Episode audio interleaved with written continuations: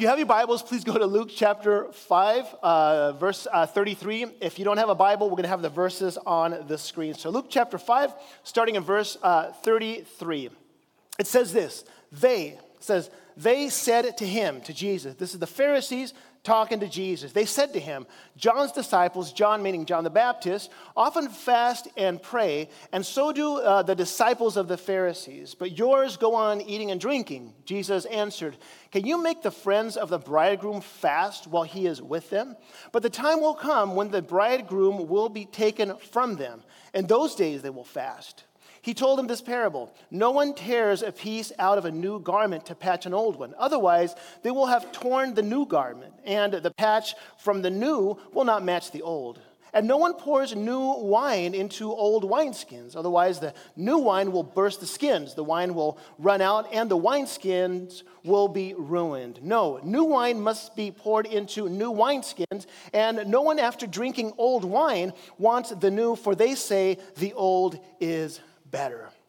And so today we're actually finishing our message series on parables for life. And we've been talking about parables. We've been talking about six different parables in the life of Jesus. And we've been talking about these. And I hope that this has been a blessing to you to be able to understand a little bit more about what the kingdom of heaven is all about. And we've defined what a parable is. We've defined it as an earthly story with a heavenly meaning. So Jesus would take ordinary things that people would be familiar with, and then he would relate those to the kingdom of heaven. He would talk about things like agriculture, and he would talk about fishing and livestock and cooking and things like that. And so if Jesus was with us in our present period of time, he would probably talk about things that have to do like with the internet or social media or traffic or fast food, things that are very common for us, and he would take those concepts and relate them to the kingdom of heaven. So what Jesus was doing basically is taking things that were known, that were familiar, and relating those things to the unknown, to things that people really didn't have categories for that had to do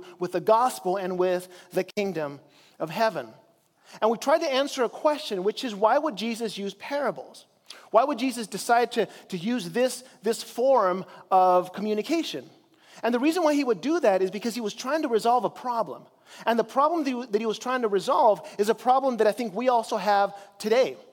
And the problem is that a lot of people don't listen.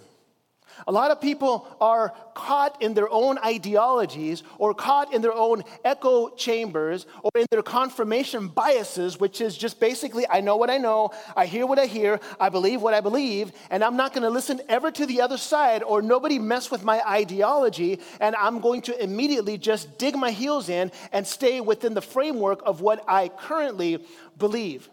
So that's a problem, and it was a problem in Jesus' time too, because a lot of people, most people, like people today as well, had and have their preconceived notions about politics, about religion, about God, and about relationships.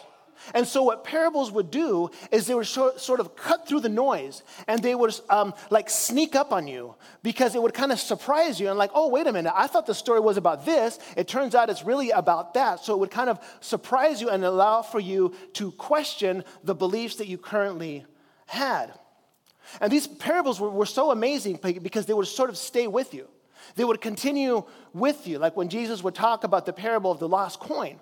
What would happen is then when you would lose something, you would try to find it, and you would immediately connect to the story, and the thing that you were going through in that moment would speak to you about the kingdom of heaven.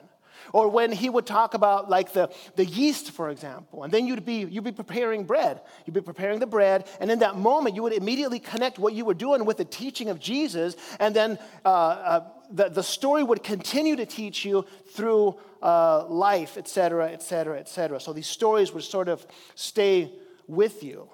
The other thing we also talked about is that the goal of these parables was not just to teach you something new, right? It was also to make you question what you currently believe about God, the world, religion, relationships, politics, et cetera. So that was the goal of Jesus. And it's my goal with you, with all of us here today as well, is that we'll hear these parables and we'll be able to get a better glimpse of what Jesus is talking about and what the kingdom of heaven is. So the goal of the parables is not just to learn, but also to unlearn. We also said that the parables Jesus had a common theme. And that common theme was the kingdom of heaven. We talk about the kingdom of heaven. What is the kingdom of heaven, right? I used to believe that the kingdom of heaven was the good place, right? We talked about that before. Like, you live your life on earth, and if you're good, you end up going to the good place, and if you're bad, you end up going to the bad place. So I thought, when I heard of the parables and I heard Jesus talking about the kingdom of heaven, I thought he was talking about the good place that you go to after you die. But the reality is that when we study the parables, he's talking about the kingdom of heaven now. He's saying the kingdom of heaven is at hand. The kingdom of heaven is here. The kingdom of heaven is imminent. The kingdom of heaven is a kingdom that you can live right here and right now. That's the message of these parables. And so the kingdom of heaven, he's talking about this, and he's making a proclamation of the kingdom of heaven arriving here and now through Jesus. And this kingdom is introducing something new. It is introducing a new way to live. It's introducing a new way to think. It's introducing a new way to interact. It's a kingdom where generosity triumphs over greed. It's a kingdom where forgiveness triumphs over resentment, and where love is the answer to every single question. Some would argue it's an upside-down kingdom. It's a kingdom where you give to receive. It's a kingdom where you die to live. It's a kingdom where you carry your cross and you turn the other cheek. This is the kingdom that Jesus was talking about 2,000 years ago, and it is a kingdom that is also here right now for you and I to live in. But it was hard for the audience to understand this, what he was talking about. And I think the same is true for you and me. It's like, I've used this example before, but it's almost like, it's like me looking for my glasses. Has anyone seen my glasses? I can't find them, right? And they're on my face. They've been here the whole time. The kingdom of heaven is something like that. So he's not saying, this is something you have to wait for, or A, B, C needs to happen. He's like, no, this has been here the whole time. You just didn't realize it. The kingdom of heaven is here now. And so he takes this time, and we've been taking this time throughout this series to try to explain what the kingdom of heaven is like. So we say it's like the lost sheep, it's like the lost son, it's like a bit of yeast. And so hopefully through these weeks, we've been able to understand a little bit more about what this kingdom looks like and what it is that we are called to live in. So in this series, we've talked about the hidden treasure, which is the value of the kingdom of heaven. We talked about the parable of the wheat and the chaff, which is about the exclusivity of the kingdom of heaven. We talked about the parable of the mustard seed, which is all about the potential of the kingdom of heaven. We've talked about the parable of the sower, which is all about the effect of the kingdom of heaven. We talked about the parable of the tenants, which is all about the price of the kingdom of heaven. And today we're going to talk about the parable of the wineskins, which is all about the expansive nature of the kingdom of heaven. So I would love to start off with a question. And the question is this: have you ever tried to explain something to someone? And it's super simple. Like, to you, it's like, this is obvious. Like, you're explaining it, and they're like, I don't get it. Can you explain it to me? Or somebody's explaining something to you, and you're just trying to, like, I know this should be simple, and I know that it seems like everyone else is getting it, but I'm not understanding it. But the reality is this. This is what Jesus was doing. Like, they understood the content of the parables, but they didn't understand what he meant. Like, what was that connected to specifically? And so as Jesus was sharing all these things, they were getting a better glimpse of what the kingdom of heaven is. But there is one thing that they kept hitting a wall with. And that's what I want to talk about today, because they were understanding most of it, but there was something that they kept hitting a wall with. And it was something that wasn't registering with them, and it's something that possibly is not registering with us either. You see, the disciples would walk with Jesus, they would hear Jesus, and they would probably act like they understood. Have you ever been in a situation like that where you feel like you should know what they're talking about, and you're acting like you know, but then you don't know?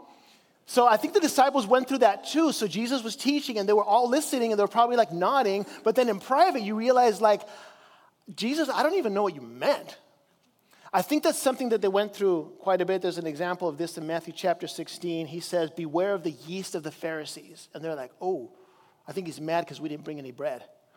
So they didn't get these metaphors over and over and over again. And so there was this wall that they kept hitting. And what I want to talk about today, and it's this, is that the kingdom of heaven seemed to be in direct conflict with how they understood God.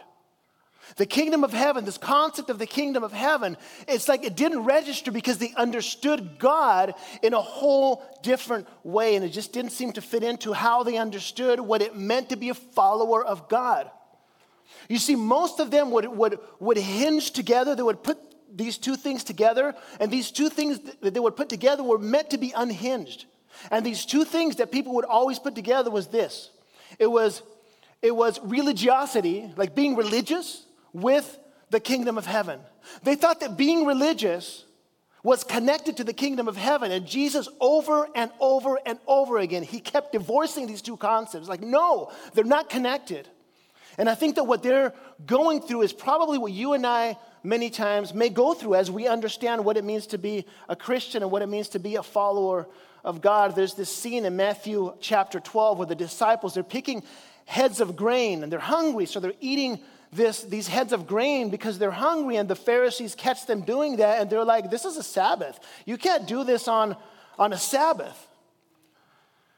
And the answer that Jesus gives is he's like, well, Sabbath is made for man, not man for the Sabbath. So what is he trying to say? He's trying to explain this. He's trying to explain this.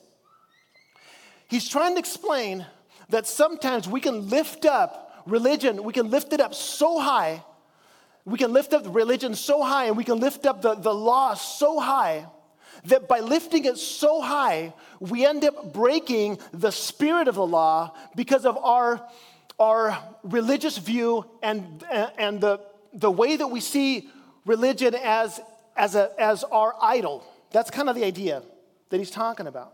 You see, in their minds, when God says no, it's no, period. God says you can't do that on a Sabbath, so we're just not gonna do that, period. You broke the law. You can't eat those heads of grain. You broke the law, so you're in bad terms with God. It was very black and white. But Jesus does something very different. He goes to the why underneath the law. He goes to the why underneath your following of Jesus. And he uses an Old Testament example when David came and he was hungry and he ate the consecrated bread, which is breaking the law. And he did that. And Jesus brings that to their attention. What Jesus was trying to do this whole time was to detach religion, these religious practices to the kingdom of heaven. And he was trying to point out that by being so religious, they were breaking the very heart of the law. Sabbath was made for man, not man for the Sabbath. You see, Sabbath is meant, this is the whole idea. Sabbath is meant for rest. How can you rest if you're hungry? So if you're hungry, you can't rest. So you're breaking the spirit of the law by trying to upkeep the law. This is what Jesus would do over and over and over again. You're worshiping the law when you're supposed to be worshiping God. He was on a mission to detach these two ideas. That's why he was accused over and over again of breaking the Jewish law. He would argue, Jesus would argue that they were breaking it by upholding it so high that they ended up breaking it anyway. We can do the same thing. What do I mean by this? And how does this apply to you and me? How can you and I uphold the law so high that you end up breaking it? Like, how can that happen to us too? Well, I'll give you an example. Street laws, right? So street laws are created to keep you safe when you're driving, right? That's the reason for the street laws. There wouldn't be any laws if that weren't the purpose of it. So we can transport ourselves safely. So what if I'm in my car and I'm sitting in my car and there's a red light and I have my family in my car and I'm waiting for the green light, and then I look through my rearview mirror and I see a truck that's going 70 miles per hour through my rearview mirror. Well, in that moment, I have to make a decision, right? I mean, obviously, what I should do is just get out of there. But I could dig my heels in, and I could say, no, the law says I have to stop at a red light. So I'll dig my heels in, and I'll stop, and I'll wait there while that truck plows through my car. Well, I could argue I kept the law. But by doing that, I would have kept the law while breaking the spirit of the law, which is traffic safety. The same is what Jesus is trying to do. He's saying there's a spirit behind the law, and you're breaking the spirit of the law by trying to upkeep the law no matter what. And this is what Jesus is trying to teach, and it's what he's trying to teach us today as well. Jesus is constantly trying to detach religious practice from the actual kingdom of heaven, because religiosity will end up breaking the very spirit of the law that it intends to uphold. You see, not just the Pharisees. We too tend to live our lives attempting, I think we fall into this, attempting to reattach these two things. Like we see this connection between following God and having all these rules that we need to keep. You see, Jesus comes in. This is the mistake that they made back there, and it's a mistake that we can make as well. Jesus comes in. He's talking about the kingdom of heaven. The kingdom of heaven is at hand. He starts talking about we should all be part of the kingdom of heaven. And then the next question that comes up is this: what do I need to do to participate in the kingdom of heaven?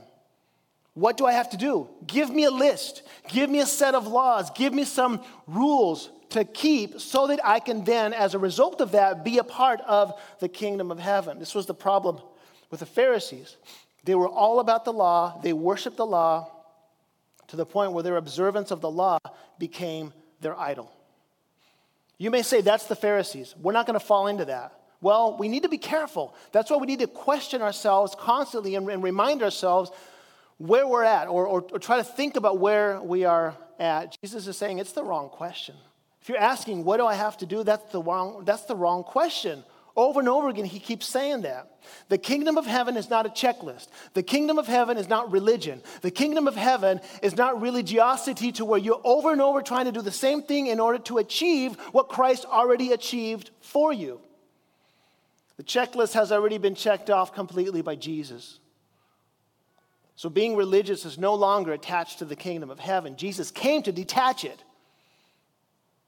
And then we come along and we try to reattach it because it makes more sense. This is what's happening in the parable that we just read. I want to talk about this parable. You see, the Pharisees were questioning Jesus by using others as a reference. They were questioning him like, hey, I mean, the disciples of the Pharisees, they pray, they check off their list, they keep the law. The disciples of John the Baptist, they also pray, they keep the law, they have their checklist, they do all these things. Why don't you guys fast and pray? It's like your disciples aren't fasting and they're not praying. They check off their list, why don't you? Everyone else is doing it. Why are you, Jesus, and your disciples feel like you don't have to do all these things that we've been keeping for years and years?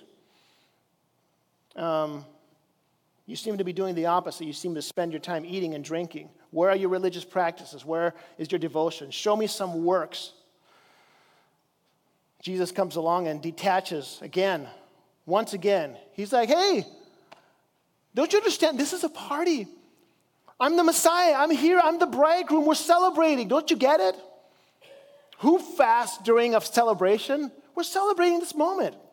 And then he says, there will come a time when we will fast and we will pray. But this right now, this is a celebration.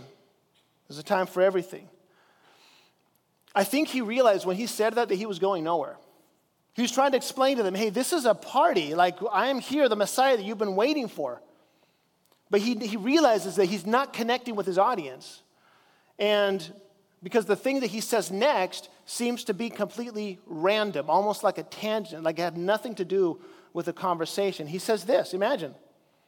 He says, no one tears a piece out of a new garment to patch an old one, and no one pours new wine into old wineskins. It's like, that's kind of weird. Like, why would he just bring that up right now? I think he notices he's getting nowhere. This is the point he's making. He's saying this.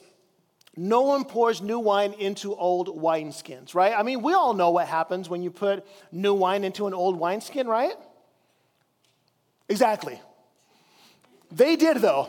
We have no idea what that is, but he was connecting with them to something that was very common to them. And so let me just explain what this is. So a wineskin was basically a goat back then that they would use, a goat skin that they would use, and they would pour wine into this goat skin. And so they'd pour actually grape juice into this goat skin, and they would seal it off. I think we have a picture of it.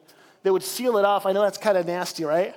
So they would seal it off, and then they would put the grape juice in there, and then the skin would start to expand because of the gases that would be produced in the grape juice as a result of fermentation. So it would start to expand, and they would expand to a point where it couldn't expand anymore. It was completely ready to go, so it was fermented. You'd pour that out, and that was wine. And so everybody knew that when the skin had been already stretched out to its maximum capacity, then if you put, again, new wine into an old wineskin, what would happen is that wineskin had no more give, and then it would break, and then everything would be lost. So they knew that. So he's saying that, and he's trying to explain what he meant by that. And what he meant by that is that the concept of the kingdom of heaven is the wine, okay? And the kingdom of heaven is the wine in the wineskin. And the kingdom of heaven is meant to be expansive. The kingdom of heaven is meant to allow for you to rethink things and to understand God and to allow for this to expand your understanding of everything that is going on. But then there were Pharisees there. There were people there who were old wineskins. And he was trying to introduce the kingdom of heaven into people who were old wineskins. They had no give. They had no space for the kingdom of heaven to expand them. And that's the message that he's trying to share. So the wineskins were people. The wine is the message of the kingdom of heaven. And the kingdom of heaven, this is what the kingdom of heaven is supposed to do. The kingdom of heaven is supposed to stretch your mind. It's supposed to stretch your heart. It's supposed to stretch your spirit. It will challenge you. It will challenge your preconceived notions. It will take God out of the box for you. That's what the kingdom of heaven will do. Maybe you're here today and you've put God in a box. Maybe you feel like you understand God. Like, oh, I'm going to explain God to you. These are the 3 points about God. This is all you need to know. Maybe you're here and you have a preconceived notion of what it is. So I guess my question to you today is, do you have God all figured out? Okay. If the answer is no, I want to say good. Because if you do, it's very possible that you're an old wineskin. I know it's kind of a hard thing to tell someone. You said, old wineskin, you know? But the reality is that you need to ask yourself the following question. Are you growing? Do you feel like you're growing spiritually? Are you hungry for the things of God? Are you allowing for the scripture to mess with you, to mess with your head, to challenge you? Or do you feel like you've become rigid? And you feel like, yeah, I'm good the way I am, and I'm going to continue the way that I am going. Do you know people who are old wineskins? That's not a good question to ask, because we probably can all look around and think, oh, yeah, I know that person who's an old wineskin. He really needs to expand his understanding of God. No. This is for you and me. We need to ask ourselves this question. How do I know if I'm an old wineskin? Well, if your whole life is about what you do for God as opposed to receiving what Jesus did for you, it's possible that you become rigid.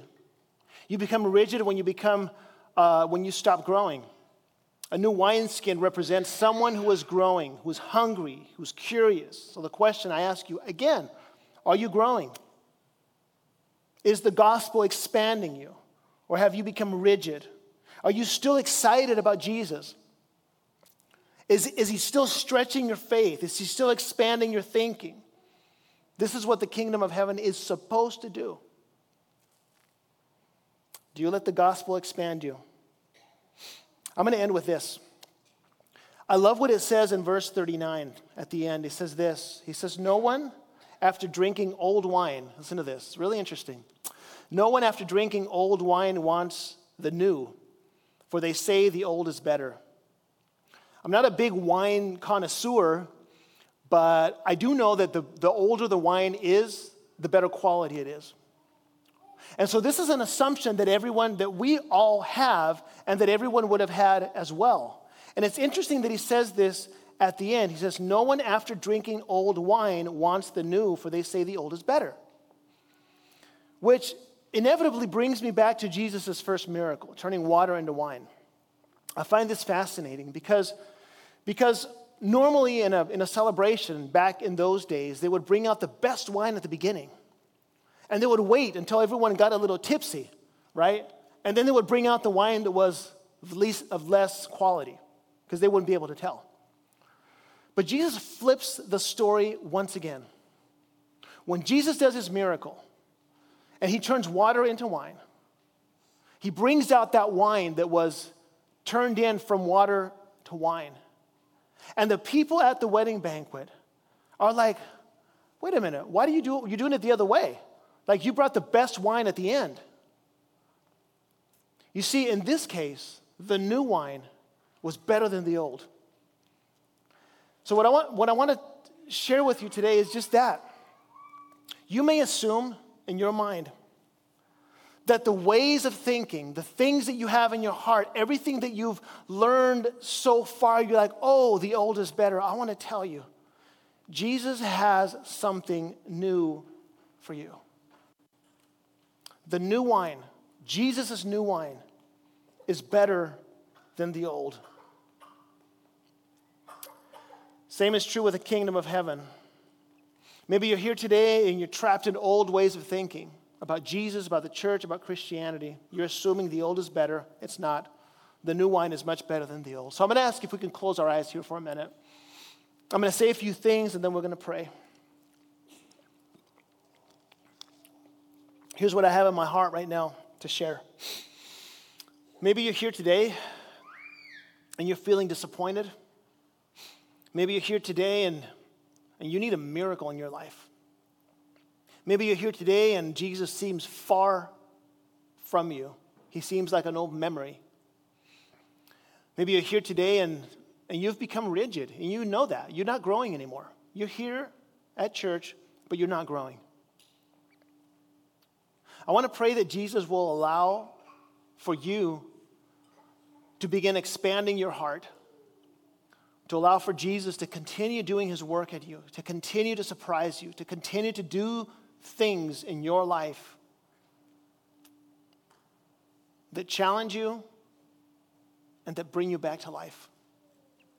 So if you're here today and this message connected with you and you feel like you would like to be a new wineskin with new wine, and for Jesus to begin to come alive in your life, and for the kingdom of heaven to come alive in your life, to begin to stretch you, your mind, your heart, your understanding, I want to ask you if you could just, with your eyes closed and heads bowed, just raise your hand real quick. I want to pray for you. Just raise your hand. Amen. Amen. God bless you. Amen. Amen. And so, Lord God, we come to you this morning again. We want to thank you for this whole message series. We thank you because you've allowed for us to understand a little bit more about what you're doing, about the teachings of the parables. And I thank you, God, for the hands that were raised today. I want to thank you for each one of them. I want to ask that you will allow for us to continue to expand our understanding of who you are. I pray that we won't be set in our ways and just have a very limited understanding of what you're capable to do, of what you did, and of what you continue to do today.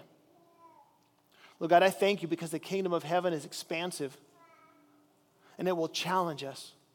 So I thank you especially for the hands that were raised, that you will work in their hearts and do something special, Lord. We love you so much. In Jesus' name, amen.